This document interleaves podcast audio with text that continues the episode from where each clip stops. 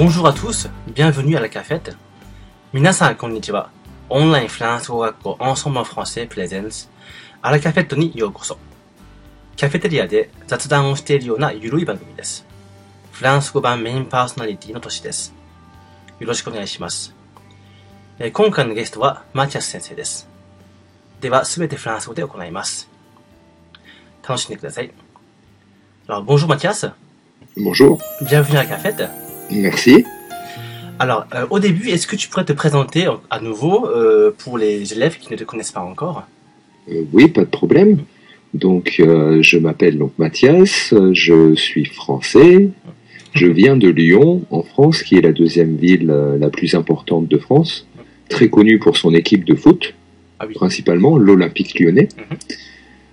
Mhm. Je suis actuellement étudiant à Tokyo dans une école de japonais. D'accord. Euh, je suis professeur de français depuis deux ans maintenant. Euh, cela fait à peu près huit mois, six mois, six mois, je ne sais plus combien, que je travaille pour Ensemble en français. Très bien, d'accord. Et voilà. Ok. Et donc, le japonais, tu as commencé avant de venir euh, ici au Japon Un petit peu ou euh, Hmm, pas du tout. Pas du en tout. fait, Ah ouais. Je suis venu une première fois au Japon il y a quatre ans. Mhm. Et à ce moment-là, pour, pour ma première venue, je ne parlais pas du tout japonais. Euh, J'avais un visa vacances-travail à cette époque. Mhm. Je suis resté un an et j'ai appris, euh, on peut dire cette expression, j'ai appris sur le tas, Mhm. en immersion totale, mais euh, comme je n'avais aucune base, c'était très difficile pour moi de communiquer et de comprendre ce qu'on me disait. Donc quand je suis rentré en France, euh, je suis resté deux ans en France, je me suis mis à réfléchir sur euh, où serait le meilleur endroit pour apprendre le japonais. Est-ce que ce serait dans une université en France ou plutôt retourner au Japon et se replonger en immersion et suivre des cours dans une école de japonais? Donc après avoir économisé pendant un certain temps et passé mon diplôme de professeur de français aussi à cette époque-là, je suis revenu au Japon cette fois-ci en tant qu'étudiant pour apprendre le japonais. D'accord. D'accord. Et donc, tu as cours tous les jours euh, actuellement de japonais? Euh, en gros, j'ai cours 5 jours sur 7, donc Ouais. euh, quasiment tous les jours. D'accord. Ah oui. Euh, pour le moment, c'est uniquement, j'ai de la chance, c'est uniquement une demi-journée par jour. Mhm. Donc, ce qui me laisse euh, une demi-journée pour pouvoir enseigner le français ou me reposer aussi de temps en temps. Cela m'arrive. Et pour, pour le moment, c'est tous les après-midi. Après, c'est susceptible de changer par la suite dans le futur. Je ne sais pas encore. D'accord. Parce qu'il y a plusieurs classes euh, selon le niveau. C'est ça. Mhm. Il y a plusieurs classes selon le niveau. Et la classe dans laquelle je suis, en fait, se termine dans trois mois. Mhm. Oui. Et les étudiants qui souhaitent continuer, Mhm. et c'est mon cas, puisque je vais continuer encore pendant un an, euh, les étudiants qui souhaitent continuer, continuer vont tous être réunis. Tous les niveaux supérieurs des classes vont être réunis en une seule classe, qui peut être soit le matin, soit l'après-midi, je ne sais pas encore. D'accord. Mm. D'accord. Et est-ce qu'il y a un diplôme euh, Tu passes un diplôme comme le Nihongo Kente Shikan, quelque chose comme ça? Alors, le but recherché, euh, en fait, il n'y a pas de diplôme dans l'école. Mhm. Euh, L'école, c'est une école de japonais, Mhm. ce n'est pas une université, Mhm. donc il n'y a pas de diplôme. Euh, c'est une, une école de conversation Ah, de ah, japonais, principalement. Mais bien sûr, on apprend aussi euh, la grammaire Mhm. et les kanji qui sont nécessaires Mhm. pour passer Mhm. le JLPT, c'est-à-dire le Noryoku Shiken. Ah, Noryoku Shiken. Shiken. Ah, c'est ça. D'accord.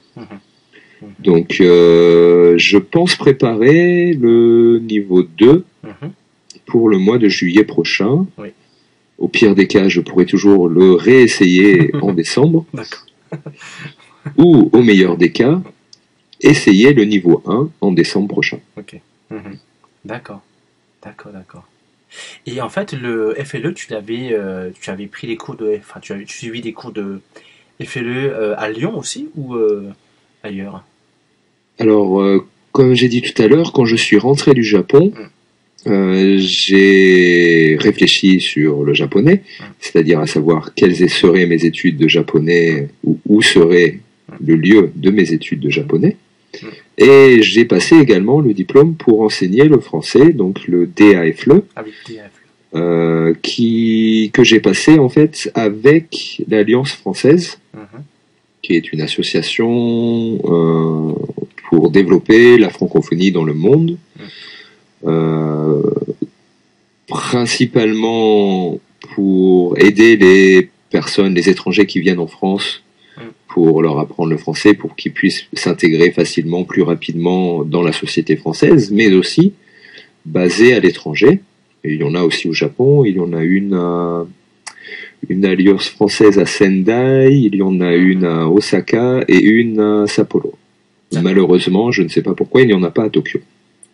Ah, ah oui, c'est vrai. Et cette- ces alliances françaises, en fait, fonctionnent avec les ambassades de France établies à l'étranger. Il peut y en avoir une ou plusieurs dans les pays, comme au Japon, il y en a trois. Mhm. Euh, ce qui est beaucoup, puisque dans certains pays, il n'y en a qu'une seule qui fonctionne avec l'ambassade. D'accord. Et la formation, en fait, tu l'as fait euh, comment, en fait?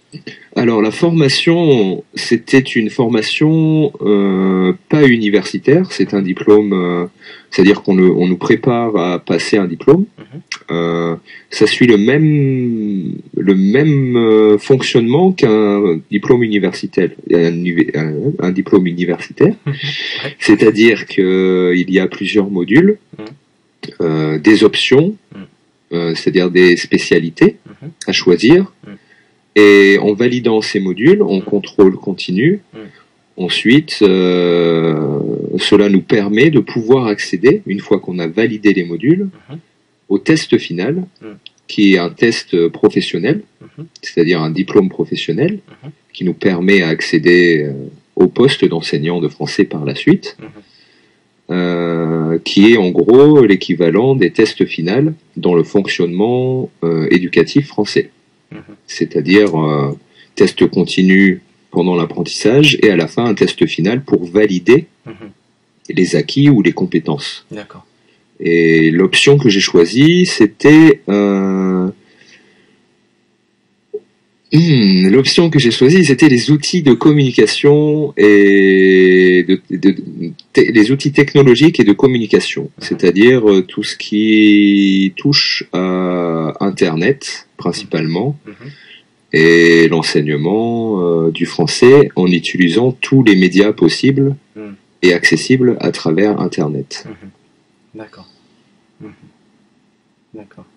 Et la formation, donc en fait, c'était à Lyon, alors c'était à l'université ou c'était Euh, des en fait, la formation, moi, je l'ai passée à distance. à distance Ah, Parce que j'avais déjà un niveau universitaire, Mm. euh, puisque j'ai déjà fait des études euh, dans ma jeunesse. Mm. Euh, j'ai déjà donc un niveau universitaire, donc je savais que je pouvais faire des études Mhm. et préparer un diplôme seul. D'accord. Donc je l'ai fait seul, j'ai préparé seul. Ouais. Bien sûr, euh, je devais remettre, comme j'ai dit tout à l'heure, euh, il y avait des contrôles continus pour valider Mhm. les différents modules.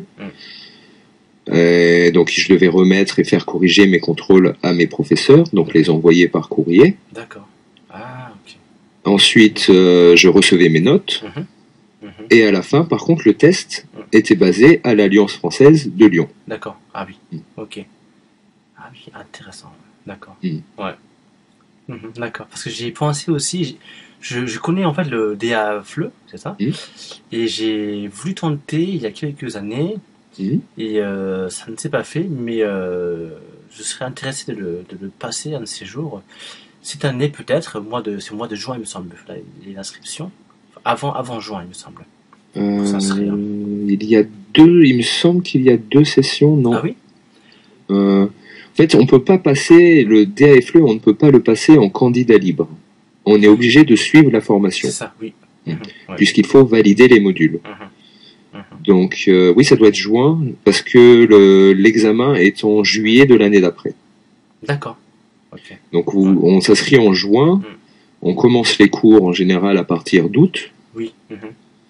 Et d'août à mai, avril ou mai.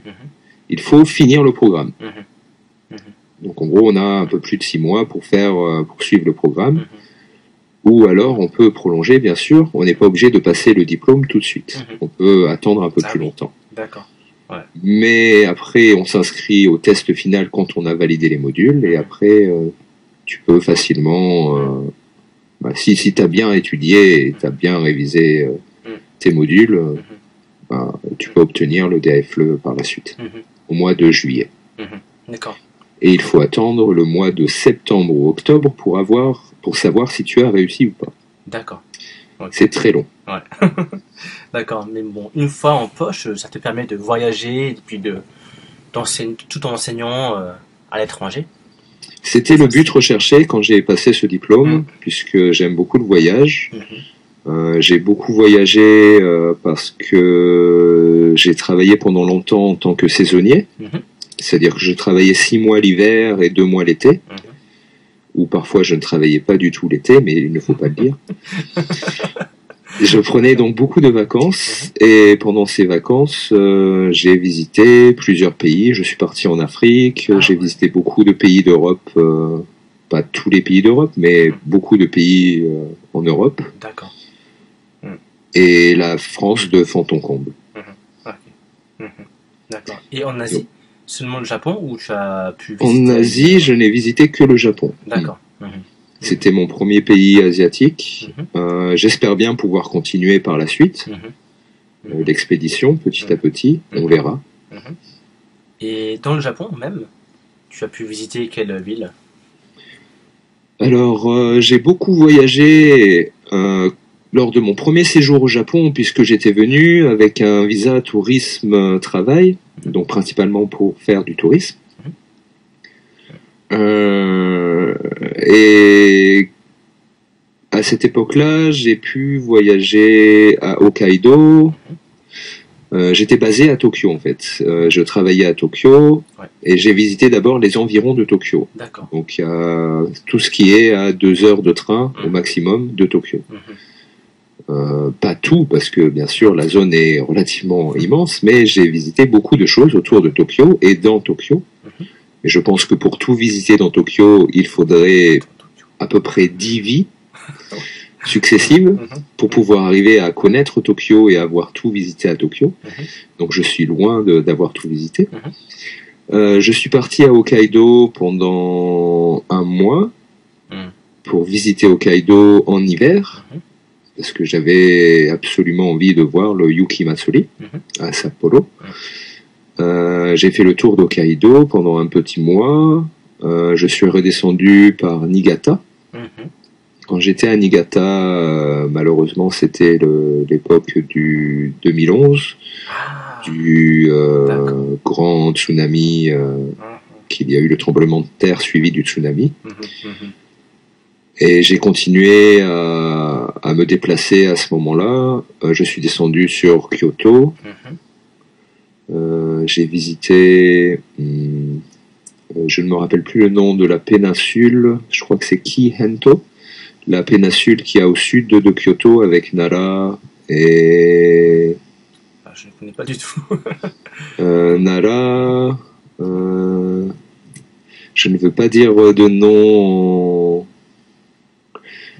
Euh, Koyasan, qui est Ah, un, un mont, un mont sacré, une montagne sacrée euh, avec un temple et un ensemble de temples au sommet.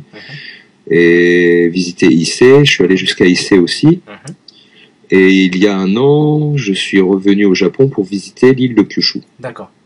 où j'étais, j'ai pu visiter pendant deux mois l'île de Kyushu. Deux mois Kyushu. Ah, c'est bien. D'accord. Mhm. Mhm. Après, pareil à Kyushu, j'ai beaucoup visité. Euh, bah, je suis resté longtemps à Kumamoto, à Sakurajima, Mhm. euh, Nagasaki. Euh, je suis allé faire un superbe trek dans l'île de Yakushima, Mhm. qui a inspiré euh, Miyazaki dans Princesse Mononoke, Ah. la forêt avec de la mousse toute verte et l'étendue euh, d'eau. C'était vraiment une expédition magnifique. Euh, J'ai beaucoup aimé Mhm, voyager au Japon. mhm. Il me manque encore beaucoup d'endroits à visiter, Mhm, bien sûr, et j'espère euh, au fur et à mesure des années pouvoir avoir la chance de continuer à visiter euh, les autres préfectures et les autres euh, endroits intéressants au Japon qui ne manquent pas du tout de ressources. Et lors de ton premier voyage au Japon, qu'est-ce qui t'avait le plus plu? Qu'est-ce qui a- qui t'a fait envie de revenir au Japon? Alors, la première chose, les onsen. Ah, Hmm. La première chose, les onsen, je ne connaissais pas du tout. mhm, Euh, c'est un sentiment extraordinaire d'extase qui s'est emparé de moi la première fois que je suis rentré dans un bain donc d'accord. de source d'eau chaude. Mhm. Mhm. Et j'ai continué le plus souvent Mhm. Que je pouvais. Et j'espère bien continuer par la suite. Mhm. Mhm. Et- Euh, il y a d'autres choses aussi plus importantes au niveau culturel qui sont euh, qui m'ont marqué, mais pas dans le mauvais sens du terme, dans le bon sens du terme, c'est-à-dire qui m'ont donné après envie de revenir au Japon. Mhm. Euh, cette notion d'instabilité du pays, que ce soit une instabilité culturelle, une instabilité euh, climatique, environnementale, mhm. et la stabilité des personnes qui habitent ce pays instable. D'accord. Ah oui. Ok. Je sais pas, c'est un peu compliqué à exprimer, Mhm, mais c'est quelque chose qui est très reposant. mhm. D'accord. Il se dégage une atmosphère très reposante, Mhm. euh, très motivante pour pouvoir accomplir quelque chose. Mhm, C'est, ça a été mon ressenti. mhm. Et c'est pour ça que je souhaite, j'espère, on verra par la suite si je peux, Mhm. poursuivre l'aventure japonaise un peu plus, Mhm. un peu plus longtemps. Mhm, D'accord. Donc pour l'instant, tu n'envisages pas de voyager ailleurs, euh, partir à l'aventure? Euh, pendant un moment, je ne sais pas jusqu'à quand ça va durer, mais pendant un moment, j'aimerais me focaliser sur mes études, Ah oui. Mhm, euh, sur mon travail aussi d'enseignant de français mhm, avec mes élèves, euh, pouvoir progresser un peu avec eux et augmenter aussi mon expérience, puisque j'ai mon diplôme depuis deux ans seulement, ce n'est pas non plus une grande expérience, même si c'est tout de même de l'expérience, que j'ai pu apprendre à beaucoup d'élèves différents, et beaucoup d'élèves m'ont beaucoup, m'ont beaucoup appris aussi en retour. C'est ce qui est important dans l'enseignement, en fait, c'est qu'on on reçoit autant qu'on donne mhm. c'est quelque chose d'extraordinaire. Mm. C'est pour ça que je veux pouvoir continuer aussi euh, euh, ce, ce métier-là un petit peu plus longtemps. Mm. Mais je ne sais pas si je resterai plus tard que les Jeux Olympiques, par exemple. J'aimerais pouvoir rester jusqu'aux Jeux Olympiques de Tokyo, Ok. pouvoir avoir la chance de voir, ou peut-être même de participer, pas en tant que sportif, mais à- aux Jeux Olympiques, en fait, et à l'organisation des Jeux Ah Olympiques. oui. Ah, ah. Mhm, mhm. Euh, je, je faisais beaucoup de sport avant, euh, puisque je suis diplômé d'une fac de sport, Ah, d'une ah oui. université de sport. J'ai fait beaucoup de sport et je suis actif aussi au Japon. On- je travaille de temps en temps en tant que bénévole mhm, pour des organisations sportives. mhm. Euh, récemment, on a organisé une Coupe du Monde de- d'escalade Ah à, à Chiba. D'accord. Euh, C'était très intéressant, sachant que l'escalade essaye de devenir une discipline olympique, Ah bon puisqu'elle ne l'est pas Ah oui, encore. D'accord. Et Mhm. peut-être, Mhm. c'est temps pour parler, Mhm. peut-être que ce sera le cas pour les Jeux olympiques prochains de Tokyo ou les suivants. D'accord. Je ne sais pas, il me semble que c'est un peu court pour que ce soit le cas 2020. pour, les Jeux, pour 2020. Mhm, Ça risque d'être un peu juste. Donc, euh, c'est temps pour parler, pour essayer de, de mettre en place ça pour la suite. D'accord. Et comme sport, tu faisais quoi en fait euh, avant? Euh, en fait, j'étais pluridisciplinaire. C'est-à-dire que je faisais beaucoup de sports différents, euh, avec principalement, je faisais de la gymnastique. Ah oui. la gymnastique sportive, c'est-à-dire pas de la gymnastique en, en gym club ou en club de musculation, non, de la vraie gymnastique, euh, comme la, la gymnastique que l'on voit aux Jeux Olympiques, Mhm. aux Championnats du monde. Mhm. Les Japonais sont très forts d'ailleurs dans cette discipline sportive, Mhm. avec les Chinois. Mhm. Mhm. Euh, après, je faisais euh, à côté beaucoup d'athlétisme, Mhm. de la course à pied, de la natation. J'ai battu quelques records de France d'ailleurs de natation, Ah bon? Mais Mhm. En petite catégorie. Euh, en athlétisme aussi, mais c'est pareil en petite catégorie, Mhm. donc euh, ça ne compte pas vraiment. Mhm. C'était dans ma jeunesse. Euh, j'ai- J'aime beaucoup le handball. Ah oui, ah oui. D'accord. Euh, Il faut faire très attention parce qu'on ne dit pas handball. La plupart des gens di- disent handball. Oui, c'est ce que je dis aussi. mais- Handball, c'est la prononciation à l'anglaise, mais c'est un sport allemand. Ah, ah bon? Donc on dit handball, puisque en allemand, ball, ça se dit, bah, Balle. balle, c'est balle, tout simplement. Ok. Et donc j'aime beaucoup le, le- le handball. Mhm. Euh, c'est un sport qui est très pratiqué en France. Mhm, Oui. Et d'ailleurs, on est le, pays, je ne je vais pas dire, euh, je ne vais pas flatter mon ego en disant que nous sommes les meilleurs au monde, non. Mais nous avons remporté beaucoup de palmarès très importants. Mhm. Quand je dis nous, ce n'est pas nous, mais la France, l'équipe de France, Mhm. a remporté beaucoup de palmarès euh, internationaux, donc euh, je ne sais plus combien de Coupes du Monde d'affilée, Ah. et des Coupes d'Europe. Mhm. Et euh, donc, la France est très douée concernant le handball. D'accord. Après, j'ai touché beaucoup. Comme j'étudiais le sport en général, Mhm. j'ai fait beaucoup de sports différents à côté pour étudier les techniques d'enseignement, Ah, puisque l'université de sport Mhm. euh, est une université pour apprendre à enseigner le sport. D'accord. Donc déjà à l'époque, j'avais appris à enseigner. Ah oui. Donc euh, la pédagogie de l'enseignement, la sociologie, la psychologie, Mhm. principalement de l'enfant, puisque c'est pour être des profs de sport en école. Mais c'était déjà a- un avant-goût Mhm. de l'enseignement du français Mhm. que j'ai pu améliorer par la suite quand j'ai pu euh, Mhm. faire ma formation de professeur de français. Mhm. D'accord. D'accord. Et, et les sports japonais comme les arts martiaux, est-ce que tu as déjà essayé? Euh, Il y a qu'un seul art martial que j'ai essayé. Ce n'était pas japonais. C'était brésilien, Ah, la capoeira. d'accord. D'accord. Euh, J'aimais beaucoup parce que j'aime beaucoup la musique. Mhm. Euh, on en a discuté auparavant. Mhm. Euh, et la capoeira, c'est un mélange de d'art martial, de musique, Mhm. de chant, de danse. Et le passé historique est bah, très très important de ce sport, puisque c'est un sport, une danse, un art martial qui a été développé par les esclaves Ah. pour se Ouais. libérer Mhm. euh, des esclavagistes, Mhm. pour pouvoir combattre euh, Mhm. et se rebeller euh, pendant l'esclavage bah, en Amérique du Sud et ça s'est développé après, enfin en Brésil et ça s'est développé un peu, un peu de partout en Amérique du Sud.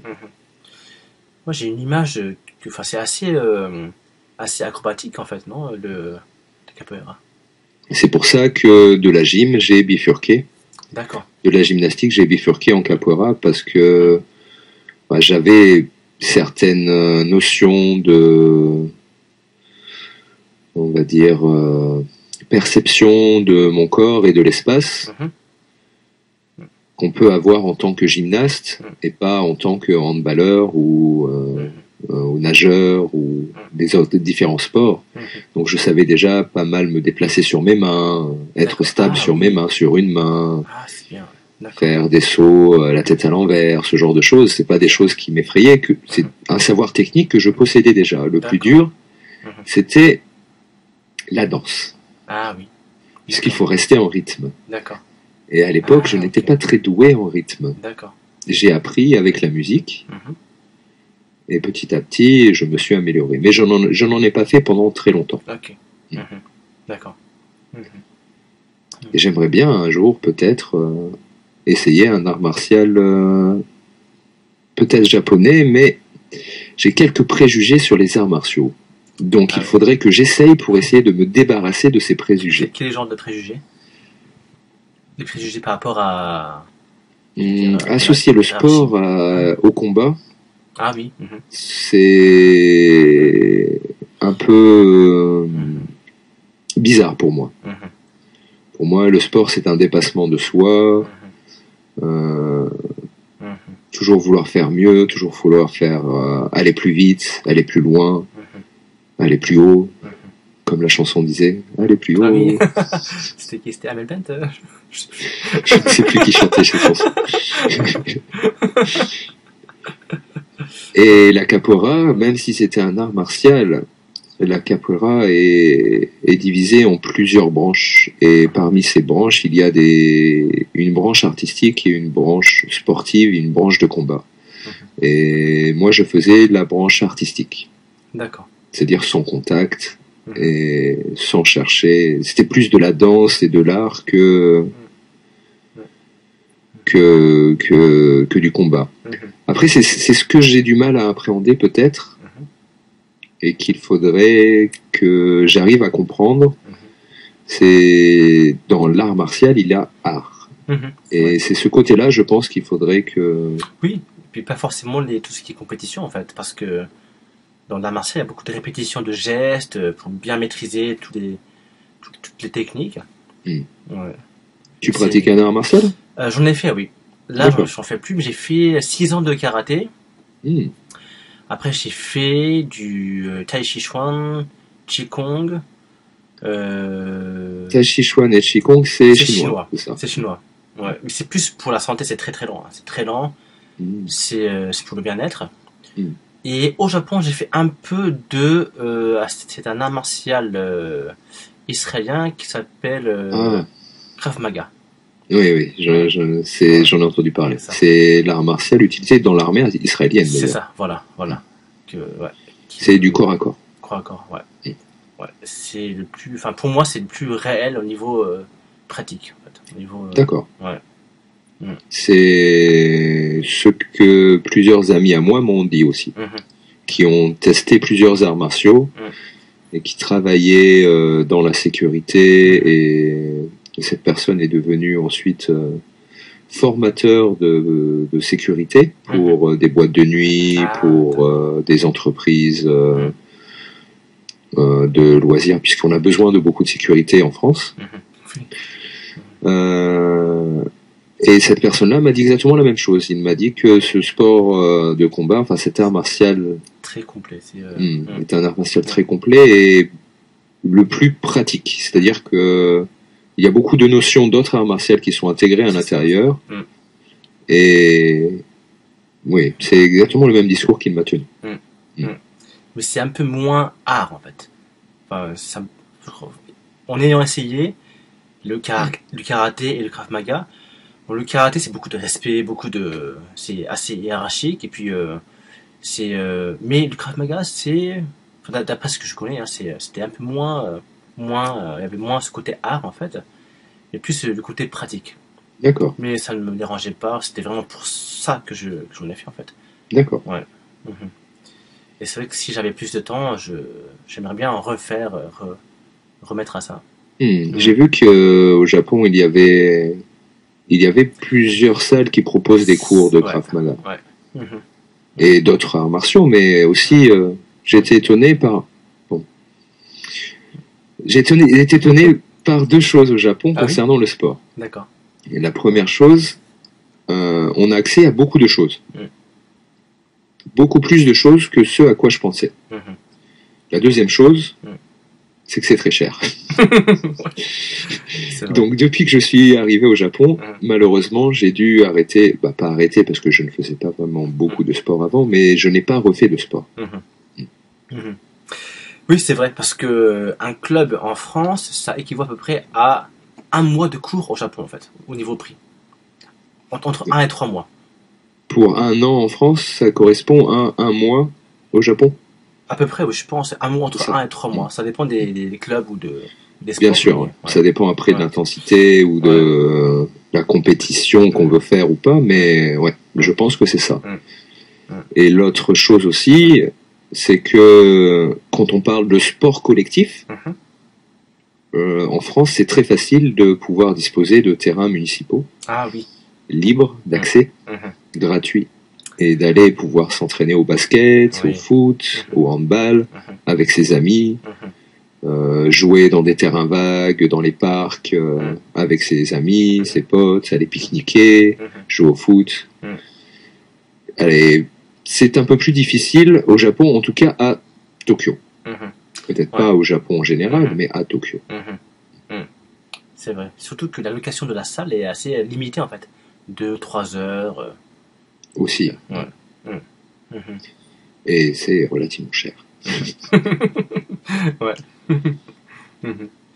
Et C'est vrai qu'on est quand je suis arrivé au Japon il y a quelques années, il y a 3-4 ans, au début en fait, euh, parfois on- j'allais au restaurant euh, Izakaya avec des Mhm. amis et souvent on nous disait bon bah c'est pour 2 heures, 3 heures. Et ça je ne comprenais pas parce qu'en France il n'y a pas ce système-là. Ah, la limitation. Ouais. Et parce que à ce moment-là, quand vous alliez au Izakaya, c'était en Nomihodai ou Tabehodai. Et bah pas forcément en fait. Pas forcément. Pas forcément. Même sans Même Tabehodai ou Nomihodai, c'était limité dans le C'est temps. ça, ouais. Hmm. Ouais. Mhm. C'est Après, c'est-. Ouais. Cette culture du, du- du changement aussi, quand on sort, Mhm. euh, on l'a pas forcément en France, ou en France, Mhm. on va dans un endroit, on y va pour faire la fête, C'est ça. Puis on ne bouge pas forcément. on y reste, oui, voilà. Mhm. Ou alors on bouge pour aller euh, en, en Ouais. discothèque, Mhm. danser, ou alors chez les uns, chez les C'est autres. ça. Mhm. Mais au Japon, on ne va pas chez les uns, chez les autres. Ouais, c'est ça. Très peu, Mhm. en tout cas. Mhm. Ouais. Donc, quand on sort, Mhm. on fait le tour, on va discuter, on dit ah tiens cet endroit est bien, on va rester un petit moment, on va boire à tel endroit, on va boire à tel endroit. Et du coup, euh, oui c'est vrai que c'est ça a été très surprenant aussi pour moi au début puisque ce n'est pas je n'ai pas l'habitude de faire ce genre de choses Mhm. en France en tout cas. Mhm. Ouais. D'accord. Et donc, du coup, maintenant, tu as pas mal d'amis euh, japonais, alors, euh, ici? Avec le temps, ça fait, quoi Ça fait un an Alors, depuis que je suis à l'école, Ouais. je n'ai pas eu vraiment beaucoup de nouveaux amis euh, japonais. Par contre, euh, de nouveaux amis qui parlent japonais et qui sont mes co-étudiants ou mes senpai de l'école, Mhm. euh, j'en ai beaucoup. D'accord. Puisqu'à l'école, il y a beaucoup de nationalités différentes Mhm. qui étudient à plusieurs niveaux différents, comme on a dit tout à l'heure. Mhm. Donc, bien sûr, à l'école, on parle tous japonais pour discuter entre nous. Donc j'ai appris à connaître des gens très intéressants, euh, de plusieurs cultures différentes. C'était un apprentissage vraiment formidable Mm. que je vais poursuivre aussi en continuant mes études. Et par contre, Mm. les amis japonais que je me suis fait, c'était il y a quatre ans quand je suis venu pour la première fois, Mhm. où là je n'avais pas obligation d'être à l'école, où j'avais un travail, euh, bah, où j'ai travaillé pendant un certain temps seulement, Mhm. dans une guest house. Mhm. Et j'avais plus de temps libre. Mhm. Je pouvais aller voir des concerts de musique, euh, sortir au cinéma, Mhm. rencontrer des gens. Mhm. Et à ce moment-là, je me suis fait plusieurs amis japonais Mhm. que je continue à voir maintenant. D'accord. Mais des nouveaux amis, depuis que je suis retourné au Japon, je ne m'en suis pas fait. Du moins, des nouveaux amis japonais, je ne m'en suis pas fait. D'accord. Et au tout début, donc il y a 4 ans, quand tu es venu au Japon, tu ne connaissais personne? Non, Non, personne.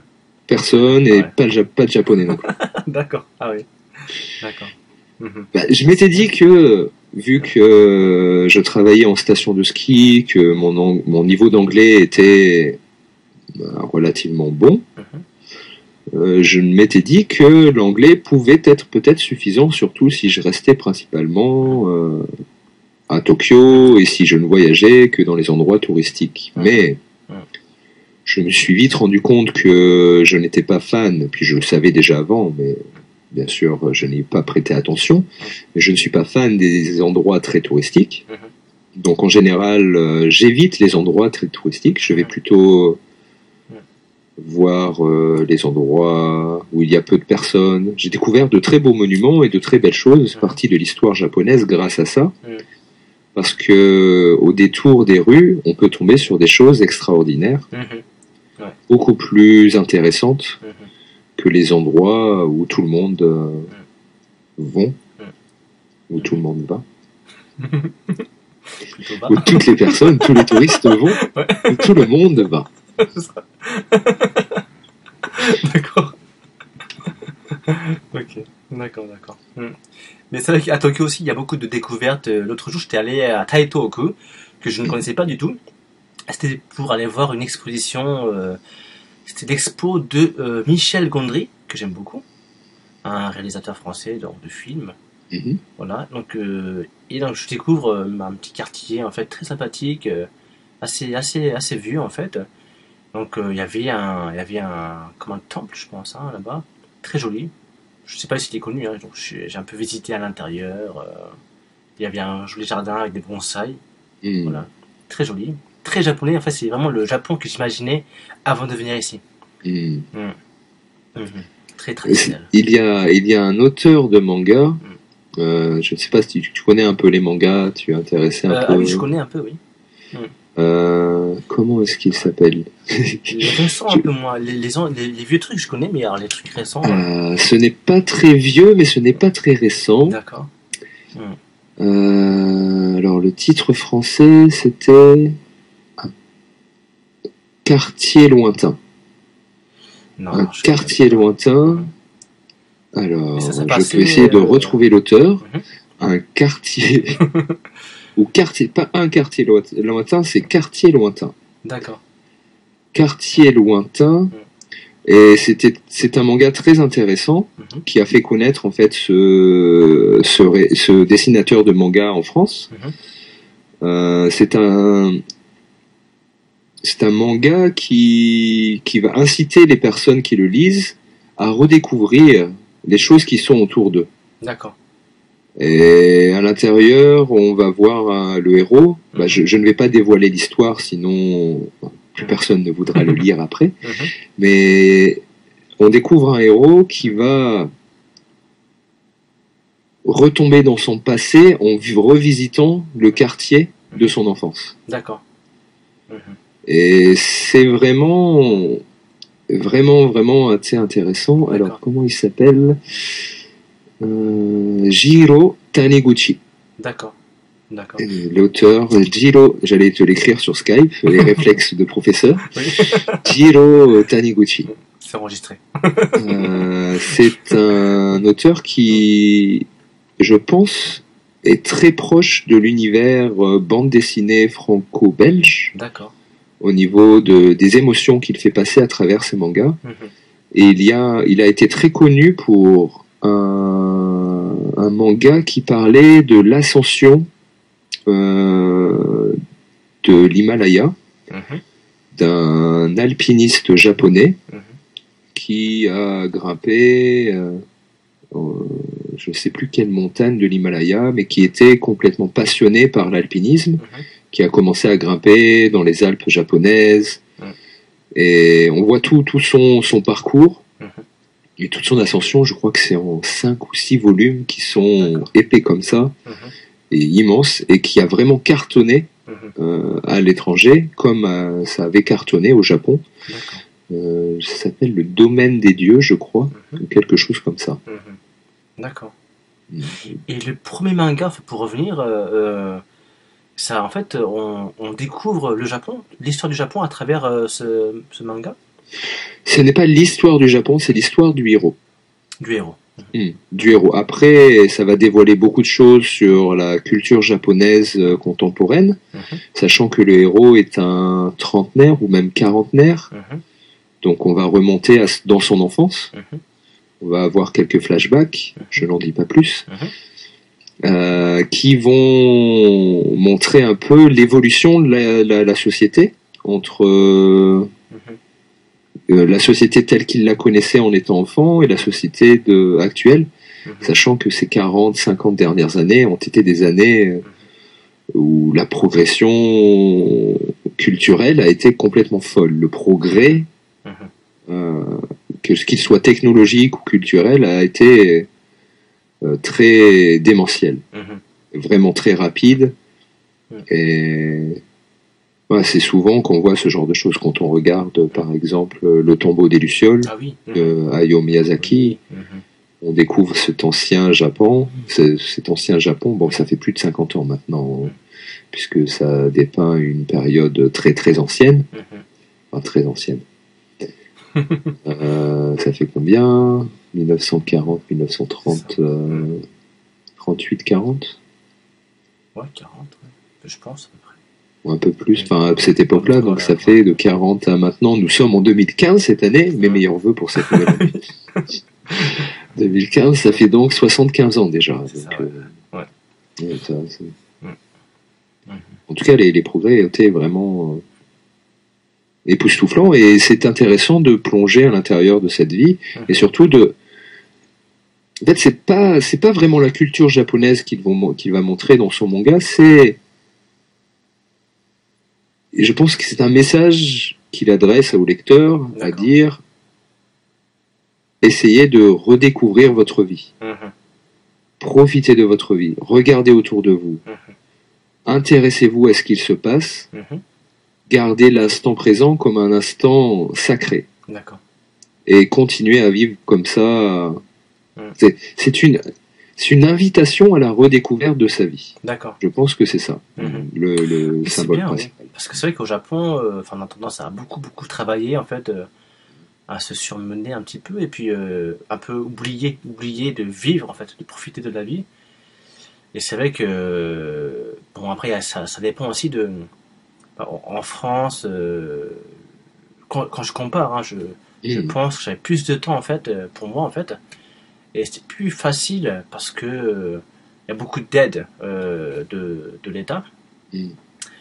Et au Japon, en fait, euh, je sais pas si c'est par rapport à mon travail ou autre, mais, mais euh, en, tout, en tout cas à Tokyo, le, le temps euh, enfin, avance de- à une vitesse incroyable. C'est incroyable. Mhm. Je suis entièrement d'accord. Mhm. Je ne vois pas le temps passer. Du fait d'être étudiant, d'avoir l'enseignement aussi du français, une heure semble être une minute. Mhm, Enfin, Mhm. peut-être pas une minute, mais un quart d'heure. mhm, Quand on a une heure de répit, qu'on se dit, bon allez, cette heure-là, je vais pouvoir en profiter pour me reposer, on s'assoit, on regarde sa montre, ça y est, l'heure est déjà passée. Ah zut Ouais. Où est-ce que c'est passé? Bon, bah, c'est pas grave, je Ouais. continue. Et on continue après. C'est vrai que c'est c'est vraiment impressionnant comme le temps passe vite. Moi, c'est c'est aussi quelque chose qui m'a vraiment ch- choqué. Mhm. C'est peut-être pour cette raison que l'espérance de vie japonaise est si importante aussi. Ah, Parce que le temps passe plus vite, Mhm. donc le corps vieillit moins longtemps. peut-être. Plus longtemps, pardon. Peut-être qu'il y a une, une stase euh, temporelle Mhm. installée sur le Japon qui fait que nous se passons dans une autre dimension. Mais surtout restons- hein, parce que après, à- à- dans d'autres villes, enfin, je connais pas trop d'autres villes, mais euh, euh, Akita, par exemple, mon père est de Akita, où euh, c'était vraiment différent. Là, c'est cool, c'est euh, c'est calme. Là, les, grandes villes comme ça, c'est. enfin, Paris, c'est bon, c'est une grande ville aussi, mais à Tokyo, c'est c'est euh, c'est x10 quoi. Enfin, au niveau vitesse, au niveau même au niveau population, tu prends le métro, t'as as, plein de gens. euh, rien, rien que de prendre le métro, t'es es fatigué en fait. C'est vrai. Et je peux, je peux confirmer ça sans problème. Tous les jours, j'ai plus de deux heures de métro. Deux heures? Euh, Aller-retour. Aller-retour, ça fait deux heures. Enfin, j'ai une heure et demie aller à peu près Mhm. et une heure et demie retour. D'accord. Donc euh, oui, ça me fait euh, bah, trois heures de métro par jour. Qu'est-ce que tu fais dans le métro? Tu, tu étudies ou tu écoutes de la musique? Euh, au début, j'en profitais pour lire. J'ai lu beaucoup de Ah. romans comme ça Ouais. en un temps record. C'était extraordinaire Mhm. parce que mine de rien, euh, trois heures par jour à passer dans le métro, à écouter de la musique et à lire, Mhm. bah ça permet d'avancer très vite dans ses lectures. Mhm. Ouais. Donc j'ai pu avancer beaucoup de livres que je n'avais pas lus et Mhm. pas ouverts depuis très longtemps. Mhm. Et dernièrement, euh, comme euh, j'essaie d'accélérer mon apprentissage du japonais, j'étudie. Mhm. Mhm. Mhm. Ouais. Ouais, lire, c'est vraiment une chose que j'aimerais faire en fait. Comme je suis tout le temps à la maison, euh, je, prends le métro, mais c'est très court, c'est souvent 10, euh, 15 minutes, ça dépend. Mais bon, c'est pas assez pour ouvrir un livre et puis le enfin, bouquiner. euh. Puis bon, souvent je suis debout. Hmm. Donc ouais. Mais ouais, idéalement, oui, j'aimerais bien prendre ouais, une heure ou deux le soir avant de dormir, euh, lire, euh, serait bien. C'est pas mal du tout de lire avant de dormir parce que si tu es vraiment passionné par ton bouquin, euh, par ton livre, parce que tu, par ce que tu es en train de lire, euh, ton, imaginaire va fonctionner tout seul et tes rêves vont se Ah, rapprocher oui. du livre. Alors j'espère pour toi que tu n'aimes pas trop les romans d'épouvante et ce genre de, Non, de non, romans parce que sinon tes rêves risquent de tourner au cauchemar, mais Non.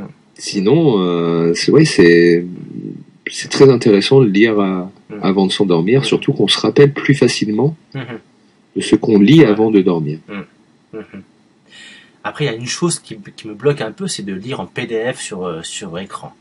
En livre, c'est bien, allongé sur le lit, c'est nickel, mais euh, être assis devant l'ordinateur, euh, l'écran allumé, c'est un peu fatigant, puis euh, je préfère être plus relax en fait euh, Mm. pour lire. Alors, je te conseille la solution alternative, Alternative, ouais. c'est-à-dire une liseuse e-book. Ah oui, ouais, d'accord. Moi, j'ai acheté ça Ah. avant de venir au Japon. Mhm. D'accord. Et ce- je, je ne cherche pas à faire de la promotion quelconque pour n'importe quelle marque, ou pas n'importe quelle marque. Oui. Loin de moi cette idée. Mhm. Mais c'est assez révolutionnaire. D'accord. Euh, ce n'est pas parce que j'ai une liseuse e-book que je n'achète plus de livres. Je Mhm. continue à acheter des livres. Par exemple, si j'avais de la place, si j'avais une maison à moi, Mhm. avec une bibliothèque, Mhm. ou ranger des livres, Mhm.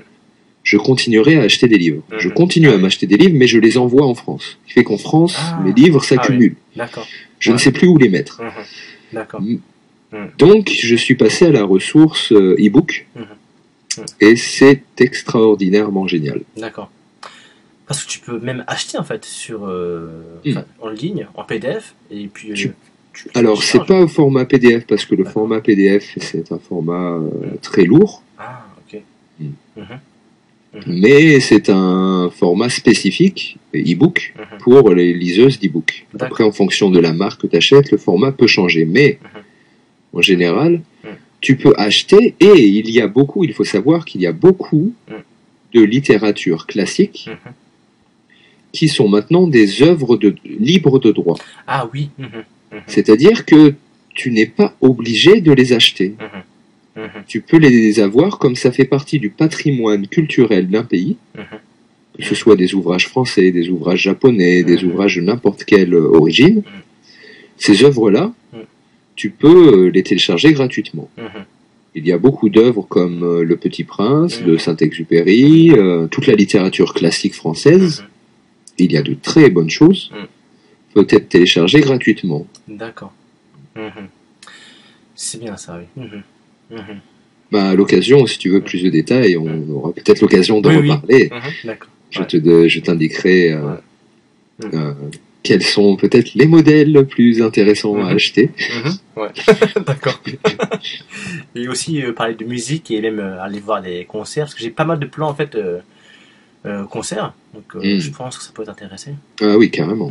Carrément. Mhm. Surtout que euh, oui, ça me démange assez. Après, il faut que j'ai du temps libre, mais Ah oui, oui, oui. si je peux, Mhm. si je peux me libérer, oui, sans problème. Mhm. Mais c'est vrai que moi aussi, par rapport à mon planning, en fait, je, je, je planifie mes sorties, euh, concerts, euh, deux semaines avant, pour Mhm. pas avoir cours en fait en même temps. Moi, je planifie mes cours deux semaines avant. Enfin moi aussi. Hein. C'est pour ça. C'est pour je comprends. Oui, si, si tu as besoin de faire une sortie ou quoi que ce soit, tu es obligé de prévoir à l'avance, je pense. ouais. C'est comme ça que je raisonne aussi, et Mhm. euh, malheureusement, pas, pas malheureusement, puisque ça change, c'est juste que ça change. Mais j'ai vu que tu travailles souvent le matin très tôt, puis le soir aussi assez tard. Euh, parce que j'ai cours la journée. C'est ça. Ouais. Donc euh, les seules options qui me restent, c'est travailler le soir ou le matin. Alors de temps en temps, euh, travailler très tôt le matin, ça me permet de pouvoir euh, avoir des étudiants français Ah oui. ou qui sont là-bas. et puis- hmm, qui sont dans dans d'autres pays. Ça peut être aussi en Afrique, Oui. ça peut être ailleurs dans le monde. Mhm.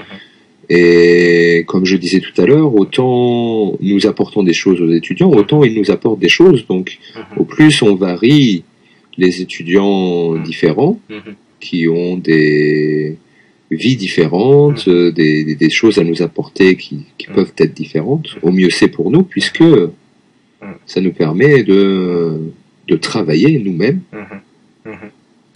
Donc c'est un peu dans, dans ce but-là que je prends ces cours-là, mais il arrive aussi qu'à ces horaires-là, Mhm. ce soit des étudiants japonais Mhm. qui, à la sortie du lit, les yeux à peine Ah oui. ouverts. Ouais. À fond de le travail. Hmm. Ouais. Mhm. donc c'est- aussi le cas. D'accord. Ok.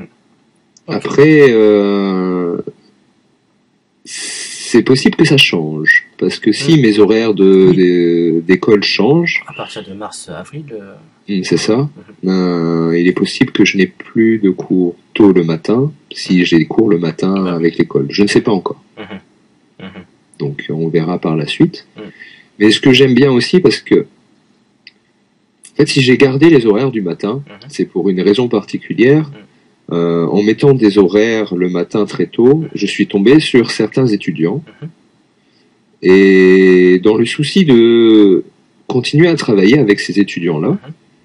Euh, j'ai gardé ces tranches horaires. D'accord. Il y a certains étudiants qui ont arrêté, d'autres qui ont continué Mhm. et qui ne prennent pas forcément des cours avec moi. Mhm. Mais Mhm. de temps en temps, ça m'arrive de les recroiser parce que j'ai gardé ces plages horaires. D'accord. Oui. Donc euh, c'est très intéressant pour moi parce que je peux évaluer leur progrès. Mhm. avec euh, les autres professeurs, les progrès qu'ils ont fait eux-mêmes de leur côté. Et c'est intéressant pour eux aussi puisque on permet, euh, ça nous permet d'avancer euh, Mhm. ensemble. Mhm. Mhm. Mhm. D'accord. Ouais. Moi, j'aime bien aussi découvrir, en fait, j'ai beaucoup d'élèves, enfin, pas beaucoup, mais il y a des élèves qui sont euh, au Yémen, au Cameroun, euh, et euh, rien que d'écouter leur, leurs histoires, c'est vraiment intéressant. C'est vraiment, c'est, c'est, Ça permet de voyager. c'est ça, voilà, voilà. Oui, et puis ben, tous les participants, en fait, à, à des, des- des relations sociales, qu'elles soient à travers un enseignement Mhm. ou à travers simplement une discussion, Mhm. euh, apportent quelque chose. Et de la diversité euh, de la personnalité et du pays dans lequel se trouve la Mhm. personne va déboucher beaucoup de d'enrichissement Mhm. du, de la connaissance et de, de partage Mhm. de Mhm. connaissances entre, euh, entre, dans notre cas, l'enseignement et l'élève, Mhm. l'enseignant et l'élève, mais après, ça peut être aussi l'enseignant et un autre élève, Mhm. puisqu'il va pouvoir se servir de l'expérience que lui a apportée Mhm. cet élève qui était dans ce pays.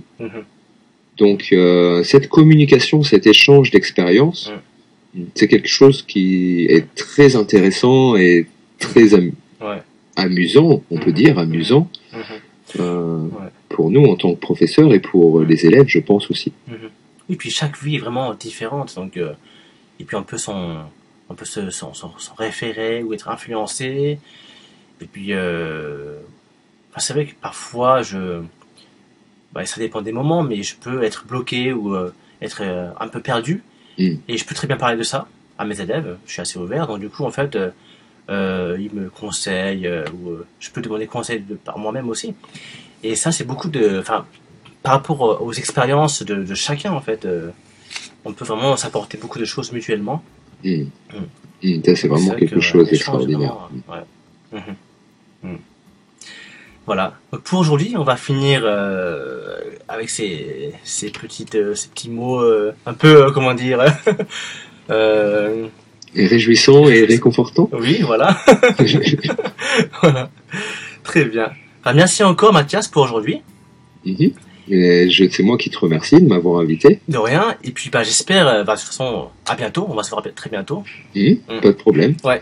Pas de problème. Alors, je finis par ces quelques mots en japonais. アロン。さて、マチャス先生とのインタビューはバッチリわかりましたか？アラカフェトを運営しているオンラインフランス語学校オンソムフランセでは、フランス語を24時間自宅で1回1500円からプロの講師に学べる学校です。あなたのペースに合わせて行われるマンツーマンによるレッスンです。無料体験レッスンも随時可能となっております。フランスで叶えるあなたの夢、応援します。